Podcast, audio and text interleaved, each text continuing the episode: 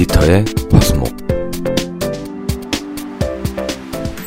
안녕하세요. 북저널리즘 팟캐스트 에디터의 화수목입니다.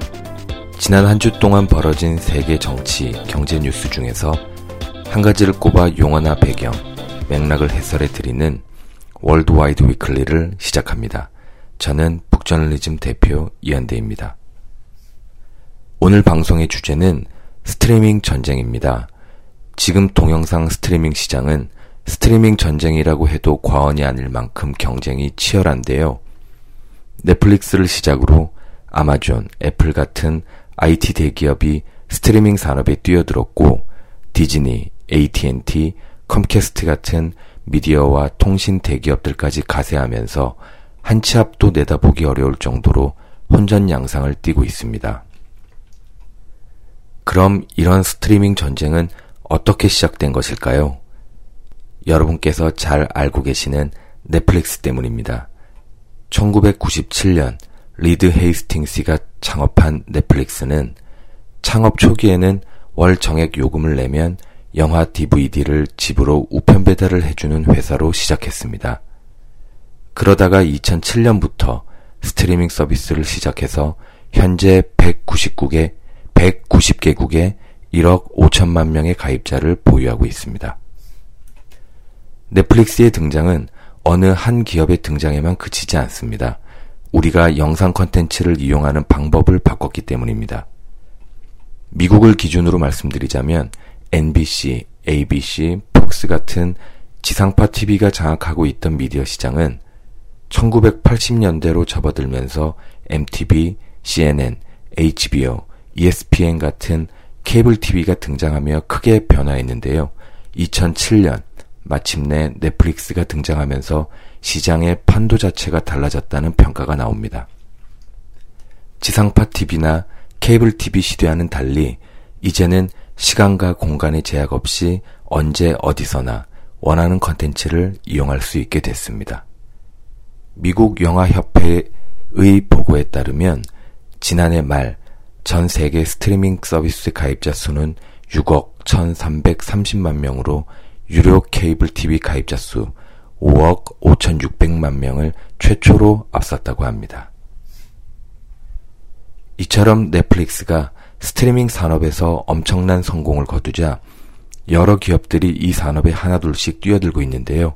지금부터 그 경쟁자들을 차례대로 소개해 드리겠습니다. 먼저 아마존입니다.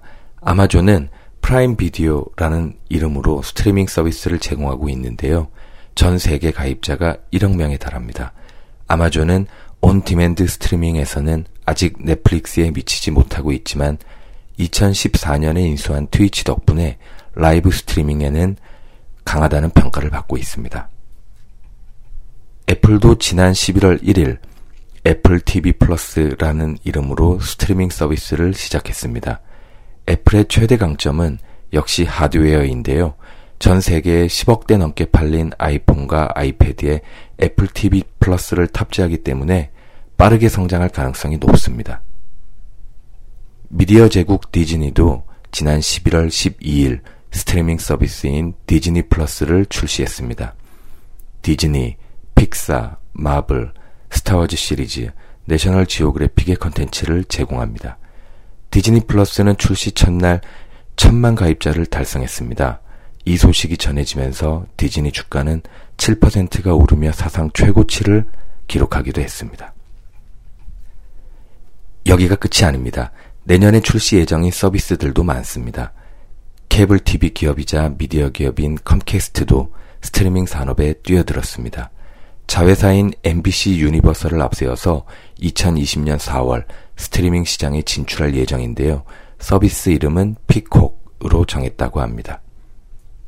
미국 2위의 통신업체 AT&T도 워너브라더스와 HBO를 인수하고 2020년 5월에 HBO Max를 출시할 예정입니다.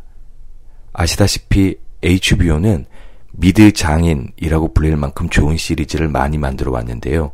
대표적으로 왕좌의 게임, 프렌즈, 섹스 앤드 시티, 빅뱅 이론이 있습니다.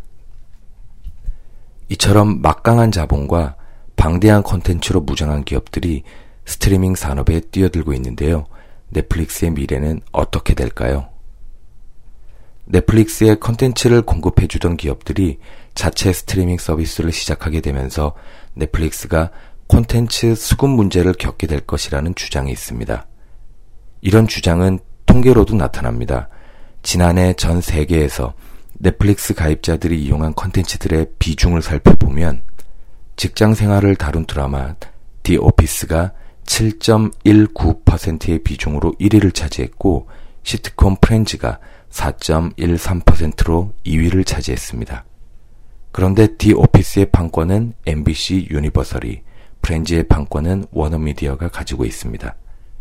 이들이 전부 자체 스트리밍 서비스를 계획하고 있기 때문에 앞으로는 넷플릭스에서 저 드라마들을 볼 수 없게 됩니다. 반면에 플랫폼의 가치를 주장하는 사람들도 있습니다. 최근 LA타임즈에서는 한 베테랑 TV 프로듀서의 인터뷰가 실렸는데요. 그의 말은 이렇습니다. 사람들은 넷플릭스에서 디오피스를 찾았다. 디오피스를 보기 위해 넷플릭스에 가입한 것은 아니다. 다시 말하자면 플랫폼이 컨텐츠만큼이나 가치가 있다는 의미입니다. 사실 저도 넷플릭스에서 프렌즈를 제일 많이 보지만 프렌즈 때문에 넷플릭스에 가입한 것은 아니었습니다. 오늘은 스트리밍 전쟁에 대해 간단히 설명을 드렸는데요. 이 주제에 대해 조금 더 깊이 있는 article을 원하신다면 북저널리즘이 내일 발행할 컨텐츠를 한 편 한번 살펴보셔도 좋을 것 같습니다. 북저널리즘은 영국 시사 경제 주간지 이코노미스트와 파트너십을 맺고 매주 수요일마다 깊이 있고 관점이 뚜렷한 article을 소개하고 있습니다. 내일 소개해드릴 이번 주의 이코노미스트 커버 스토리가 바로 넷플릭스와 디즈니가 벌일 미디어 전쟁, 그리고 엔터테인먼트의 미래에 대한 내용입니다. 자, 오늘 방송은 여기서 마치려고 합니다. 여러분 어떠셨나요? 월드와이드 위클리는 북저널리즘이 발행하는 세계 정치 경제 브리핑 중에서 한 가지 주제를 정해 뉴스를 해설해 드리는 코너입니다. 앞으로도 많은 관심과 청취를 부탁드리겠습니다. 그럼 다음 방송에서 다시 뵙겠습니다. 여러분 감사합니다.